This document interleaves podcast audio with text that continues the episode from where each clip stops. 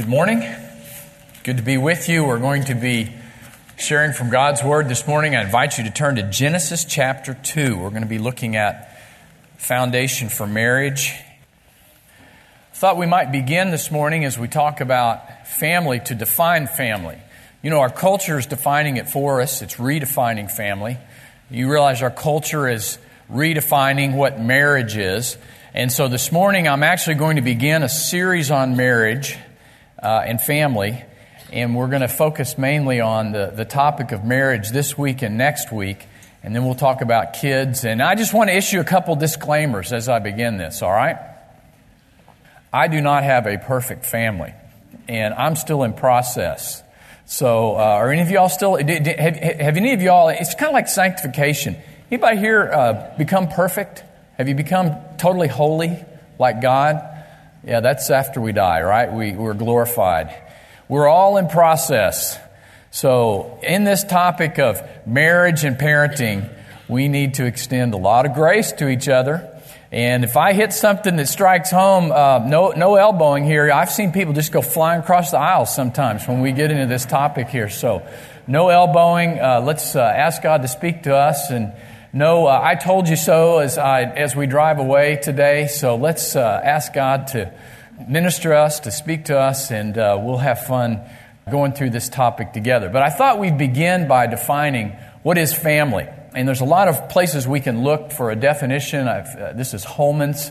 It's a Bible dictionary. The basic household unit which provides a person's central relationships, nurture, and support. And there's a lot packed in that definition. But in that, we see that family is very, very important to God. And we see that family from the beginning of Genesis through Revelation is that there's a, there's a thread where, where family is incredibly significant to God the Father. And by the way, God is relational. We have God the Father, the Son, and Holy Spirit. And we see that we created us in His image. We're going to talk about that in a minute. And He created us to need each other. But where many things happen, you know, as a church, we talk about raising up the next generation of leaders. That's true in the walls of this church, but where does it happen most importantly? Do you think it's most significant that our kids get equipped in Sunday school and Awana? That's important. We want them to, to we want to have the best children's ministry possible. But it's the family where life transformation really happens. And so the family is incredibly significant, incredibly important. It provides a person's central relationships, nurture, and support. As I mentioned in my prayer in the New Testament, we see that when we place our faith in Jesus Christ, a lot of things happen. We're justified. We're declared righteous. We're redeemed. We're set free from sin. But one of my favorites is that we're adopted into God's what? Family. The church. The household of God, as Paul calls it. And so we, as the church in the New Testament, we're, we're a family. And we need each other and we relate to each other according to that. No one has all the gifts. Each of us has gaps. We need each other, but we're part of the family of God. And so family is incredibly significant to God. It's, it's very important to our children. It's very important to a husband. It's very important to a wife. It's very important as a single person. And again, if you grew up in a home where uh, maybe your parents divorced, and as we talk about family, that's, that's a raw topic to you, then there's good news. There's hope. There's healing that can come through Jesus Christ and through His Spirit moving, not only in your life, but through other people in the body of Christ. There's hope. Let me shift gears a little bit and let me talk about small groups. We have small groups at Grace Bible Church. Are small groups important? What do you think? Is it important to be connected, to be a part of a small group? Can we agree on that? We put a lot of emphasis here at Grace Bible Church, and we have adult Bible fellowships and men's groups and women's groups, and we got all kinds of groups because we know that that's a very important component to your spiritual growth is that you're not just off isolated as a believer, but that you're vitally connected and people know you and you're held accountable and you're encouraged. And all these one another's can be lived out as a result of that. Let me ask you this. What are some of the dynamics that small groups should include? If you're in a small group, what should happen in that small group? If you're in a Bible study or a home church, what are some of the things that you want to see happening in that group? That's not rhetorical. Give me some feedback here. What, are, what should be happening in a small group? Prayer. Prayer. Excellent. We should be praying for each other. What else? Spiritual growth so that we're maturing. How do, how do we grow spiritually? How do we grow? Study the Word of God. Okay, excellent. Communication in the group we talk to each other, and we're going to talk about that a little bit in marriage. That's a good thing. What else should happen in a small group? Accountability? Excellent. We're accountable to each other. Confession of sin. Confession of sin. You know, speaking the truth lo- uh, in love to one another. Sometimes we need to reprove a brother. Um, James 5 talks about how important it is that we confess our sins one to another that we may be healed. There's something about our sin coming to light and a brother or sister or, some, or, you know, a group that, that they know about an issue we're struggling with brings amazing healing and accountability. What else should happen in a small group? Encouragement. Encouragement. That we encourage each other. Anything else?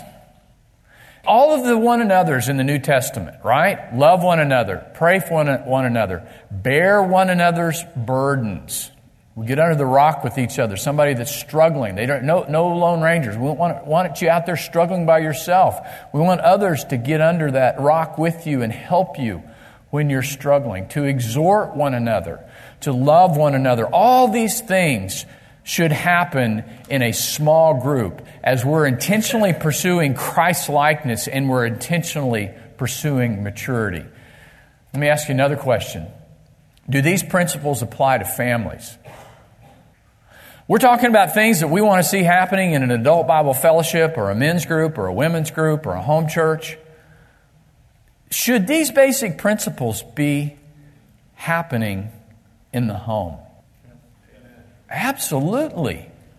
This is not just something relegated to in the walls of a church or when we go off and do the Jesus thing with a group of people. This is something that should be happening in everyday life, in real life, in the day to day activities of uh, going through life in our families. So now I come to my title. Here's my title, and I wanted to prove that by kind of walking you through that process. I believe that the family is God's original small group. I believe that the family unit is the original small group. And as we go into the New Testament and we see all these one another's and we see the things that we should be emphasized as we are in community with one another, these things should also be taking place in the home. And we need to be intentional. Because I'll tell you what, life gets busy, doesn't it? Are any of you here busy? Okay. If you didn't raise your hand, we need to talk about lying. We're busy, aren't we? Most of us are just running from one thing to the next. And if we're not careful, we get to thinking that success in as a dad or a mom or success in our home is, you know, just getting to church and having the kids clothed and and we're here. You know? We feel that way sometimes too. Or success is, you know, just getting the, the bills paid or at least most of them and and uh, trying to get six or seven hours of sleep at night and get up the same, tomorrow and go through the same thing and putting beans on the table, and that's success. Well, let's take a step back and let's look at God's design for the family. And let's look at some of these principles that we tend to think of that are important for small groups, and let's see if we can apply them to the home. And I want to begin with a, a presupposition.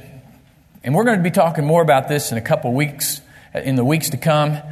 When I say weeks to come, that kind of depends on uh, uh, Luke and Gracie, okay, and how, how things are going. So, uh, but you're stuck with me for at least a couple of weeks. So, my premise is the family is God's original small group. My big idea this morning is that the most important relationship in the family is the one between the husband and the wife. Relationships are essential with our children. And if we're not careful, though, we get in a child focused society that everything goes into them and mom and dad suffer. The best way you can love your kids as a husband and wife is to what? Is to love each other and to give yourself to each other and to make that relationship so incredibly strong and yielded to the lordship of Christ and that Christ is the head of your home. Marriage is incredibly important to God, and it's incredibly important to the church and to this group here this morning. Marriage, the most important relationship. December 12th, 1987 a couple entered into the covenant of marriage. And immediately after this couple, yeah, that's me, this is Brad and Susan. This December will be 22 years ago. We stepped out of Cook Baptist Church in Ruston, Louisiana, and the photographer asked us to turn around, and we kind of turned around, and he snapped this photograph. And yeah, I know my hair's dark, and I know Susan has big hair, uh, but this was. This was the, as she tells me, this was the 80s, okay? This was the 80s. And, uh, but here we are. What do we know about marriage? We've been married, they declared us husband and wife maybe a minute ago. What do we know about marriage? We've been through premarital counseling, which we highly recommend. We won't marry you at Grace unless you've been through premarital counseling. It's excellent in laying a foundation for marriage and giving you a toolbox that you can draw from. But practically, my point is right here, I'll just speak for myself. Susan, maybe she was the expert, but I knew very little. I knew squat about the day to day.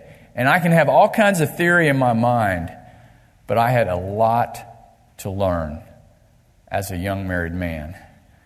And I made a lot of mistakes, and uh, we've, made, we've been through a lot of struggles. And we had no idea some of the things that were going to be coming our way at that point. You know what I'm talking about? The day you get married, you go, ooh, yeah, honeymoon, here we go. This is great. And all the men are smiling. And, uh, but we're, going, we're heading off to the honeymoon, and everything's going to be great. But we're not really clued in that there's going to be some valleys to come too. At this point, we, we didn't know we were going to lose a child. Our first child lives less than six months. We, we didn't know that. We didn't know that 80% of couples that have uh, uh, the death of a child because of uh, genetic problems divorce. And uh, at that time, that was rough. It was real rough. We wondered if we were going to make it. We got counseling. I went through depression. We, we, didn't, we didn't know that at this time. Uh, we didn't know some of the other struggles we were going to go through. But thank the Lord, here we are. This is a family camp, Horn Creek, this last summer. If you ever get a chance to go to family camp, do it. It's a blast. Western night, here we are, 22 years later. Our little girl Elizabeth's not there. She's in heaven. We'll get to see her someday. But God's allowed us to adopt two precious children. Rachel is almost 15. Andrew just turned nine this last week. He's our little tornado. And uh, God has so blessed us. I'm so thankful. Um, I can't imagine. Uh, thank you for providing a helpmate like Susan that stuck with me through these years. But that's what it's all about. And how do, how do we get from point A to point B? And we still got a lot farther to go. Some of you have some a little more gray hair than me, and uh, you've made it a lot farther. And how do we, how do we not just stay together, but how do we really honor God with our marriages? How do we, you know, you know what the image is? My relationship to Susan is to be a picture of Christ's love relationship with his bride, the church, and I'm to love her unconditionally as Christ loves the church, and she's to follow me and respect me and honor me as the church does to Christ so that we will present to the world, a dying world that needs Christ, we will present a model for them to see. Does that put you on your knees? Does that humble you just a little bit? And if you're single here today, this is something for you to pray for. This is something for you to understand and realize. So file this away. I know we are a college church, university church, and a lot of singles here. But uh, I haven't met too many singles with a gift of celibacy. Uh, maybe maybe uh, a few. And so most of you are going to be married someday. So file some of these things away. So here we are. Thank the Lord, almost 22 years later with our family. I want to read to you a couple of articles uh, until divorce do us part. This was in the Eagle last weekend. The institution of marriage in the United States has steadily declined in strength over the past four decades, according to a report released last month by a panel of scholars and advocates, the U.S. Marriage Index. Now, let me tell you what that is. The U.S. Marriage Index is a combination of five statistics.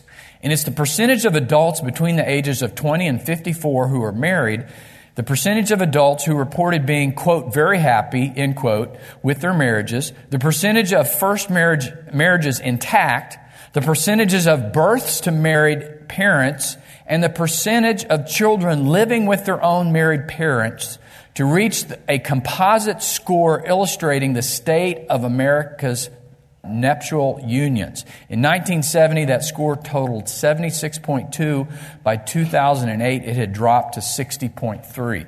So some of the results of this finding, and again, this is a composite index, U.S. Marriage Index seeks to quantify marriage in the United States in the same way economists use leading indicators to parse the state of the country's economy. So, what do we see with the state of marriage, the state of families in the United States?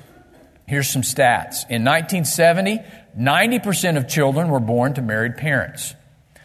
Last year, that figure had dropped to 60%. So in 38 years, we've gone from 90% to 60% of children born to married parents. 1970, 79% of adults between 20 and 54 were married. In 2008, that figure had dropped to 57%. Now, there's a number of reasons for this. Some of the, one of the reasons is we're seeing more and more couples get divorced. But we're also noticing an amazing societal trend. I'm going to talk about more of this next week. Is that the adolescence is coming earlier and earlier with children. Their youth, their, their, their innocence is being stolen away. Adolescence is becoming earlier, coming earlier and earlier, but adulthood is coming later and later. Adulthood being defined by independence from your parents, marriage, family, children, jobs, things like that. More and more of the younger generation is putting off owning responsibility and entering into adulthood until later and later in life. It's a, it's a, it's a trend that's happening in our culture. Another statistic in 1970, 77% of first marriages remained intact. In 2008, that figure has dropped to 61%. And on average, again, the, the divorce rate is about 50%, but realize that's also factoring in second and third marriages. So, why is the marriage index declining in strength? They summarize the article with two points that make sense. The first is an increase in divorce. Second, an increase in out of wedlock children that perpetuates the cycle. Marriages are at risk uh, in our country today. Snowball effect every single pathology or problem or difficulty a child can experience growing up outside of a married couple home elevates the risk. Again, I'm not here to hammer on single parents. And if you're a single mom or dad, we want to be here for you as a church. We want to help you.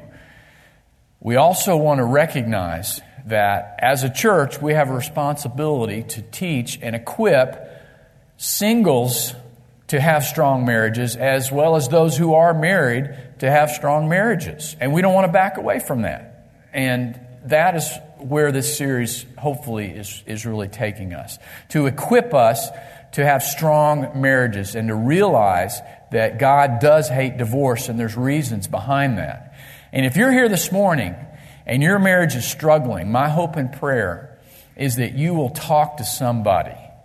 The thing that's really hard for me as a pastor, and I was talking with Brian about this yesterday, and other pastors see this too, is that oftentimes we'll have a couple come to us and sit on our couch after they've already called the lawyer and they're, we're their last ditch you know, fix it. You know, you're, we're, okay, I said we'd go talk to the pastor. It's too late then. You realize how hard it is to turn that big ship ocean liner around at that point. If you're struggling in your marriage, get help.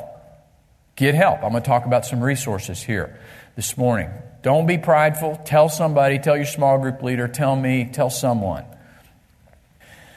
Another one. This is from Time Magazine this July. And in Time Magazine, they did a, a feature story on why marriage matters. It was the, the cover of Time Magazine. There is no other single force causing as much measurable hardship in this country as the collapse of marriage. This is Time Magazine. It hurts children, it reduces mothers' financial security, and it has landed with particular devastation on those who can bear it least the nation's underclass. Again, back to our big idea the family is God's original small group. The most important relationship in the family is the one between the husband and wife, the marriage. Bottom line, in our country today and in our churches today, marriages are at risk. Would you rock, walk out on that rock? Would you go out there? No. Was that you, Andrew? It wasn't Andrew. That's usually my son that does that. Marriages are at risk, and Satan has a bullseye on your marriage. Do you realize that? We're going to be looking next week at Ephesians chapter 5 on the roles of husbands and wife. What comes right after Ephesians chapter 5? You get in Ephesians chapter 6, which is about what? Spiritual warfare. And I don't believe that's any coincidence. Satan wants to take our marriages down because he knows if he drives a wedge between mom and dad, he knows that all, all these statistics we looked at, he knows what's going to happen. And he'll, he'll, he'll tear down the fabric of the home and the church and, and people and, and the next generation through this. Marriages are at risk. Okay, let's look now at Genesis, uh, actually, chapter 1. We're going to end up in chapter 2. Genesis chapter 1, let's look at the context of marriage. In chapter 1, verse 1, we read in the beginning, God created the heavens and the earth. God is our creator God. He set this world in motion and He has His loving and guiding hand on us and on this world throughout the process. After creation, you notice uh, He would always say, It is good. Uh, it, is, it, it is good. And uh, we, we see the creation count. We also read in verse 26. Actually, let me start in verse 24. Then God said, chapter, this is Genesis 1:24. Then God said, Let the earth bring forth living creatures after their own kind, cattle, creeping things, beasts of the field after their kind. And it was so. God made the beasts of the earth after their kind, and the cattle after their kind, and everything that creeps on the ground after its kind. And God saw that it was good.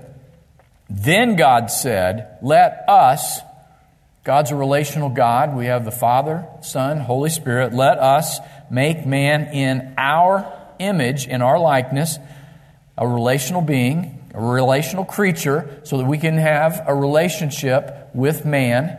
God said, according to our likeness, and let them rule over the fish of the sea, and over the birds of the sky, and over the cattle, and on and on. In verse 27, and God created man in his own image. We are image bearers of Almighty God, the God of creation, the holy God of the universe. We are image bearers of His. He created him male and He created female and he, he created them and God blessed them. And God said to them, Be fruitful and multiply. And your pastoral staff is taking that to heart. Uh, Trey and Marcy and Blake and Julie, they're taking this to heart. Many of you are taking this to heart. It's one way you grow a church is uh, babies. And so be fruitful and multiply. But we see in verse 31, and God saw that he had uh, made everything he had made, and behold, it was very good, and there was evening and there was morning on the sixth day. Now, flip the page over on chapter, or you may not need to flip your page, but to the next chapter, and let's look at chapter 2, verse 18. Up until this point, everything was good. Chapter 2, verse 18. Then the Lord said, It is not good for the man to be alone. I will make him a helper suitable for him. First time it wasn't good. Up until this time, everything's good. Why? Because he created Adam, man, with some gaps. There were some needs in his life that Adam could find nowhere else in creation. He looks for it. In verse 19, out of the ground, God formed every beast of the field and every bird of the sky. He brought them to, to man to see what he would call them. And whatever the man called the living creature, that was its name. And the man gave names to all the cattle and the birds of the sky and to every beast of the field. But for Adam, he's looking, he's looking for, for something to fill his gaps, you know. He's, walking through all the animal kingdom and it's it's not the horse it's not the hippo it's not the you know whatever else. That's that's not going to meet my greatest needs. A horse that, that's they're great creatures but they're not going to fill the gaps that I, god's created for me here. Ad, for adam there was not found a helper suitable for him so Adam's still looking. So the Lord God caused a deep sleep to fall upon the man, and he slept, and he took one of his ribs and closed up the flesh at that place. And the Lord God fashioned into a woman the rib which he had taken from the man and brought her to the man. So the problem here, it's not good for man to be alone. The solution, I will make him a helper that is suitable for him, that's a complement to him. And that's what God has done when He made Eve for Adam. And that's what He has done for us when He brings a spouse to us. There, as being single, we can, uh, there's needs that can be met through uh, friendships, through roommates, but there's a special need that only a spouse can fill because God has created us that way. And again, some maybe uh, have the gift of, of celibacy, and in your um, gaps are not in this way, and that's, that's okay. Um, but for Adam, he needed a helper. I needed a helper. And whenever I do a wedding, I've done three this fall. Uh, I bring this out. That, you know, the, the, the groom here who's standing here in a puddle because he's just looked down and saw the most beautiful thing on the planet walking down the aisle. And I talk about how he's realized it's not good to be alone. I want a relationship with this person. I want to forever commit my life to her. And so for that's the solution for Adam. She shall be called woman because she was taken out of man. And here we see in the um, uh, verse 23, the man said, This is now bone of my bones, flesh of my flesh. She shall be called woman because she was taken out of man. And literally in the Hebrew, our English doesn't do it justice, but literally in the Hebrew, when Adam saw Eve, he said, This one he went, Wow, this one, this is the one. Okay, I've been looking through all the animal kingdom. Here she is, this one. She's the one that fits uh, the needs that I have. In the Hebrew, it's beautiful, it's poetic. Ish and Isha. Ish coming together with Isha. A lock and a key, a cuff and a link, a perfect fit. Two becoming one, as we're going to talk about here in just a minute. So God made Eve for Adam. Last night, my wife and I were talking about this, and she uh, has Jan Karon ever been read from the pulpit in here? Um, well, she's about to be. Uh, my wife, I haven't read this. Uh, it's a Christian. She's a Christian author, but um, in this book called A Common Life, there's apparently a character named Uncle Billy, and he's always looking for a joke. Uncle Billy's always looking for some humor. And uh, Father Tim is an Episcopal priest. He's about to get married. So he's looking, and here's what he tells at uh, um, Uncle uh, Father Tim's uh, wedding reception. And you got to realize Uncle Billy, he's, he's country, he's a good old boy, uh, very likable character. And uh, so it's Billy's turn. Well, sir, old Adam, he was uh, moping around the Garden of Eden feeling lonesome, don't you know? So the Lord asked him, said, Adam, what's ailing you? Adam said he didn't have nobody to talk to. Well, sir, the Lord told him he'd make somebody to keep him company. Said it'd be a woman. Said this woman will rustle up your grub and cook up for you. When you go to wearing clothes, she'll wash them for you. And when she make a decision on something, or when you make a decision on something, she'll agree to it. Said she'll not nag nor torment you a single time, and when you have a fuss, she'll give you a big hug and say you was right all along. Old Adam, he was just a marveling at this. The Lord went on and said, She'll never complain of a headache and and she'll love and give you passion when you call for it. And when you have youngins, she'll not ask you to get up in the middle of the night. Adam's eyes got real big, don't you know? And he said, What'll a woman like that cost a feller? The Lord said, An arm and a leg. Adam pondered a good bit and said, What do you reckon I could get for a rib?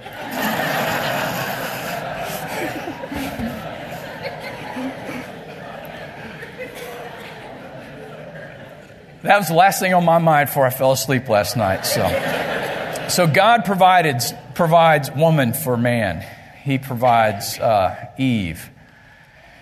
Eve, woman, helper, helpmate, term of honor. This, this word has some baggage. I'm, i tell you what, we're, we're going a little, I'm going to talk more about this next week, but trust me, it's a term of honor, it's a term of respect. She was created as a helper Suitable, corresponding to the perfect complement for Adam. Says here that married couples are happier. Right. There's a couple in bed right before they go to sleep. I'm just telling you what it says. He's reading the paper. Old Elmer, or whatever his name here, is reading the paper. She says, You're always just telling me something. What's that supposed to mean? You tell me, Mr. Know It All. If I know it all, why'd I marry you? Slam, out she goes in the door. And isn't it easy to get like this? We get crossways, and sometimes we have to remind ourselves that God has given us the other person and that men and women are created by design differently. Have you come to that conclusion? have you realized, men, that women are different from you? And women, have you realized that men are different from you. Hey, hey, now, now, that may sound real basic, but if you think about it, so many of our disagreements go back to that fundamental issue that we are different by design. Aren't you glad your spouse is different from you? I am so thankful that Susan fills in my gaps. And so often when we're in an argument or we're in a disagreement, I have to remind myself and we have to remind each other that we're on the same team. That the reason we're conflicting at this point, yes, we have the flesh and sin nature, but we're different. We need to celebrate our differences. Maybe, just maybe, in our differences, and because we're having some disagreements, God's at work. And Martin Luther said that marriage was the single best institution to bring about sanctification in the life of a believer. Haven't you found that to be true? And God shapes us and sharpens us through our differences. And sometimes, Susan and I, we get upset over the silliest things. And, and by the way, yes, we do. Pastors sometimes fight with their wives. We, we do disagree, okay? We all do. That's normal. I mean, you hear somebody that says we never fight and, and they're, they're just sweeping it under the rug. It's normal to disagree. It's normal to conflict because we're different and we're growing in maturity and we're growing in process, but we need to learn how to biblically resolve our conflicts. We'll talk about more about that next week. Here's an example of a, a lady that's uh, needing a hair dryer, and you know, um, sometimes we feel this way, don't we? Uh, when uh, he's handing her something else besides the hair dryer. You'd never do that, I know. And uh, I, I tell you what, Susan and I made a covenant when we got married. We said that we would never, ever bring up the word divorce. And we've kept that.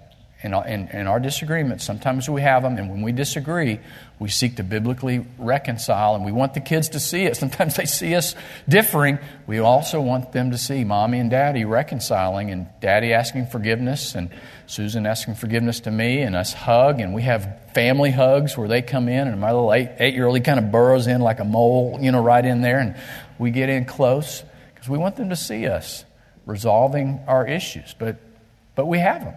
That's that's normal. And, uh, oh, I know what I was going to say. Um, we made a covenant we would never, ever use the word divorce in our marriage. And we, we've, I asked Susan this morning, I said, haven't we kept that? And she said, yes, we've never said that word. That's not in our vocabulary because until death do us part. Now, we, we've talked about murder before, but no. but we, not divorce. Okay, four steps to marital oneness. God's plan for marriage is oneness. Realize Satan's deception is isolation, and Satan wants maybe it's through busyness, maybe it's through an unresolved conflict, maybe it's through differing expectations, maybe it's through your kids, but he wants to drive a wedge between you. You realize that. Again, he's got a bullseye on you. His deception is isolation and allow you. And isn't it sad when couples have been married 30, 40, 50 or more years and they're still married, but there's no intimacy, there's no oneness, there's no closeness? That's not the way God designed it to be. He designed oneness, a one flesh union. Well, I'm going to look at four steps to marital oneness. And we see this in verse 24. For this cause or for this reason, a man shall leave his father and his mother and shall cleave to his wife, and they shall become one flesh. First is independence from parents.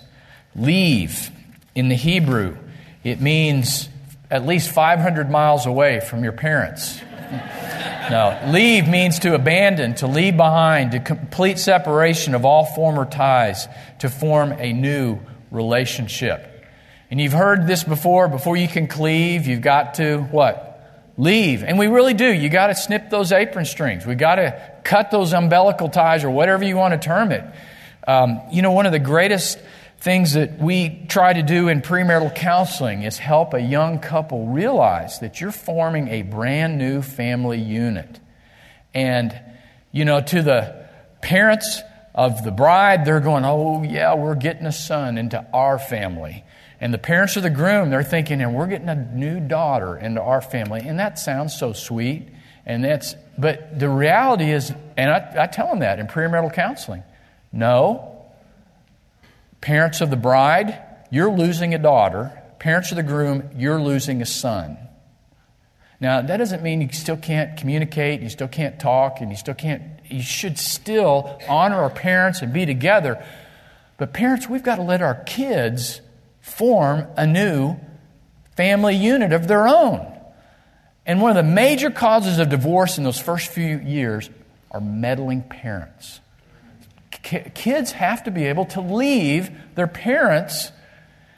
For us, our kids, it's going to be in their 30s. Um, but uh, no, they have to be able to leave um, before they can cleave, before they form a brand new relationship. Second is commitment. First is independence from parents. Second is commitment to each other. And this is where we get the word cleave. We're to leave and we're to cleave. This means to cling to, this is a very significant word to be united to, to keep close to. In the Old Testament, it was used figuratively as, as of an expression of loyalty of, and affection in a close physical proximity. Other usages in the Old Testament are skin cleaving to bone, of a hand cleaving to sword, of scales cleaving to fish. And this is talking about a husband and wife coming together and, and leaving their parents and cleaving together in a very, very close, intimate relationship. Third is intimacy. We're to leave, we're to cleave, and they shall become one flesh. What do we mean by that? One flesh means complete unity. It's complete identification in community of interests and pursuits. Two have become one. When I do a wedding, and a lot of times couples will see kind of my rough draft of what I'm going to do, and they don't like me to talk about this, but sometimes when I do a wedding, I'll talk about you thought you're coming to a wedding, but you've really come to a funeral. Because today, you're seeing a young man die to his singleness, and you're seeing a young woman die to her singleness. And now it's no longer about my money, my time, my stuff. Now it's us, it's we, it's our. Two have become one, and every decision that's made from this point on will be made together. And every penny that's spent will be made with a decision together. Two have become one, one flesh union. That's God's design. One man plus one woman equals the marriage union. Our culture's getting, this looks like a simple equation, but this gets, is getting a lot of backlash in our culture today. I'll talk more about that next week. One man, one woman entering into a lifelong covenant of marriage. That's what God has designed. That's the blueprint. We need to go back to the Maker. That's what He has designed for us. One flesh, there's a progression. It starts, I believe, with the spiritual foundation. As we look to Jesus Christ, you've seen that triangle where there's the husband, the wife, Christ or God's up here. The closer we get to God, the closer we get to each other. Laying a foundation on our individual relationships with Jesus Christ. Jesus Christ is the head of our home. Second, there's an emotional connection. Men, can you say that with me? Emotions. Okay, emotions. Our wives want to know things we're feeling. Those are hard words for us to get out. They want to connect with us on an emotional level. And that's very significant in the one flesh union. Third is communicational. I think I made that word up. I asked my wife this morning, is that a word? She said, no. Uh, communicational. In just that in the one flesh union that we are communicating. And husbands, that means listening. Not just talking, it's listening. It's, it's communication going full circle. There's a spiritual dimension, there's an emotional dimension, and then there's communication taking place in multiple levels. And yes, there's the physical. One flesh does include sexual relationships. And in the covenant of marriage, God says it's good. He wrote a whole book of the Bible called Song of Solomon that describes the intimacy a husband and wife can and should be enjoying. Um, Ed Wheat wrote a book called Intended for Pleasure. It should not just be to bear children, it's to be a pleasurable, mutual exchange in the context of marriage. And in this context, God said it is good, it is wonderful. And we're to experience that only in the covenant of marriage. And we're to wait until we get married to experience that. Husbands and wives, this is from John Piper in Desiring God. Husbands and wives, recognize that you have become one flesh. If you live for your private pleasure at the expense of your spouse, you are living against yourself and destroying your joy. You can go try to do your own thing in marriage, but it's going to burn you, okay? And your wife, but you will suffer the most. If you live for your private pleasure at the expense of your spouse, you are living against yourself and destroying your joy. But if you devote yourself with all your heart to the holy joy of your spouse, you will also be living for your joy and making a marriage after the image of Christ and his church. Next week, we're going to talk about the roles in servant leadership for the man and, and, and the responding uh, response of the wife and how that God has designed this to fit together. But when we do this and we give ourselves to the marital union, this one flesh union, God blesses that. And, and it can be a blast. And yeah, it has its challenges. And yeah, it has its ups and downs. But it also sustains us through those valleys where we feel like quitting and, and sometimes we feel that way. Sometimes we feel like bailing. Don't do it. Stick with it. For the sake of your kids, for the sake of your own marital enjoyment and joy. You know, I tell couples that are thinking about a divorce, you know what the problem is? You can do that. And there's, you know, go off and try to find someone else. The problem is you take you with you. You take your baggage and your issues with you. Stick with it, stay together. God's design is for lifelong union of marriage. Also, transparency. Verse 26 And the man and his wife were both naked and were not ashamed. You know, we get a group of men together and we do Bible memory, and for some reason, men always remember this, this verse, you know. So, Bubba's remember this verse. It's their favorite verse, you know, naked and unashamed, you know. But in this, it's not just talking about the physical side of things. It's talking about honesty and, and the real transparency and vulnerability that we're to have in, in marriage. Four steps to marital oneness, oneness independence from parents, commitment to each other, lifelong covenant, intimacy, and transparency. In closing, what value do you place on your marriage or your future marriage? Is it important to you? What value do you place on your marriage? Second question How does your daily life reflect these values? How does what I do day in, day out reflect my love for my bride, Susan? Think about that. Think about that this week. A couple of um, resources.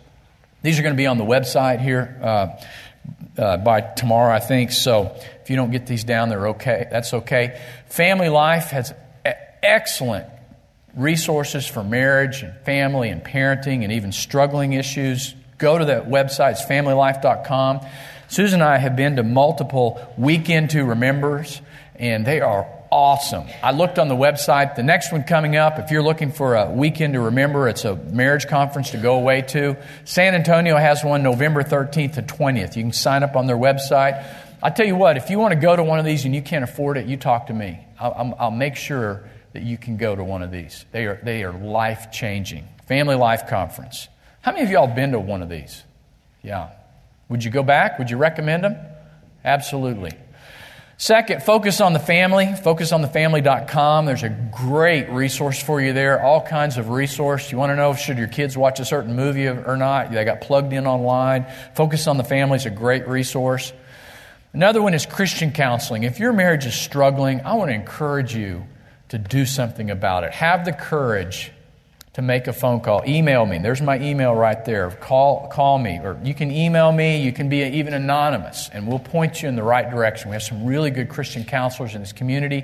Or if you want to talk and meet with a pastor and pray with a pastor, do it this week. If your marriage is struggling, do it this week. Okay?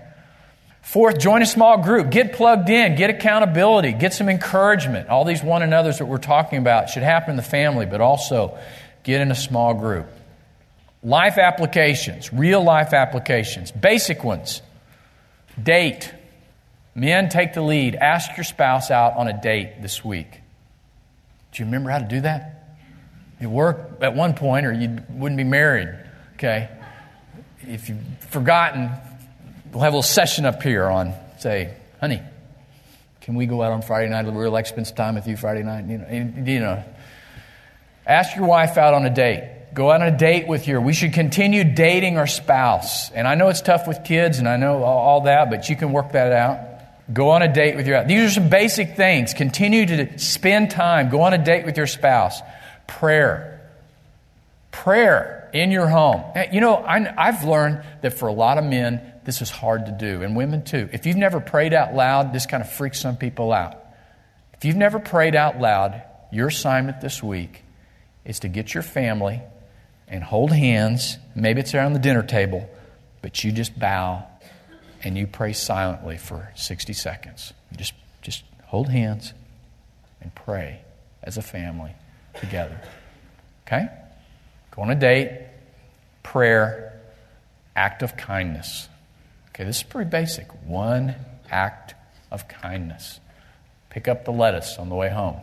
Some one act of kindness. Okay? Now, more advanced, that was basic. More advanced, read your Bible. Find a time to read your Bible. Start through reading Proverbs, start through reading John. Uh, I'll tell you what, next week I'll suggest some family devotionals you can use. Open up the Bible and read it together. Uh, service, find a service project. Go do something, go do a helps project together as a family. That will really pull you together and you'll serve the body of Christ and you'll grow. Here we were this summer, we try to have special times together, and um, we got a chance to go on a cruise this summer. Our marriages are a visible demonstration of Christ's love relationship with his bride, the church. And I'm going to uh, come back to this next week. But in Revelation, let us rejoice and be glad and give glory to him, for the marriage of the Lamb has come, and his bride has made herself ready. And it was given to her to clothe herself in fine linen, bright and clean, for the fine linen is the righteous acts of the saints. Let's pray. Lord Jesus, we love you and we thank you for this time we can have together. God, thank you for designing marriage. Thank you, Father, for uh, my bride, Susan, and the, the years you have blessed us with. Uh, help me, Father, to love her and, uh, she, as she needs to be loved and, and as you've uh, created us. And um, I pray for her in this regard. She will respond to my love in ways that I need. And I pray for all the, the couples here, Lord, that we'll grow in our realizing that we all are still in pro- process, but we will be intentional and that we will take the lead as, as husbands to uh, ask our wives out on a date, uh, to pray together, to, to do these things together um, in our homes. And again, Lord, for those who are here this morning, maybe they came from a divorced home or, or maybe they've been through divorce or some pain or abuse. Lord, I just ask that your Holy Spirit would, would bring healing and would bring hope and would bring encouragement and that they would seek you out, uh, but also seek others out in the body of Christ, the family of God. And maybe they've had some struggles in their own family. Maybe their father wasn't perfect, but now we have a perfect father, and we can come to you, and we thank you for that. And we have others in the body of Christ who can help us along the way, one struggler helping another one. We love you, Lord. We thank you for family. We pray all this in Christ's name. Amen. Thanks.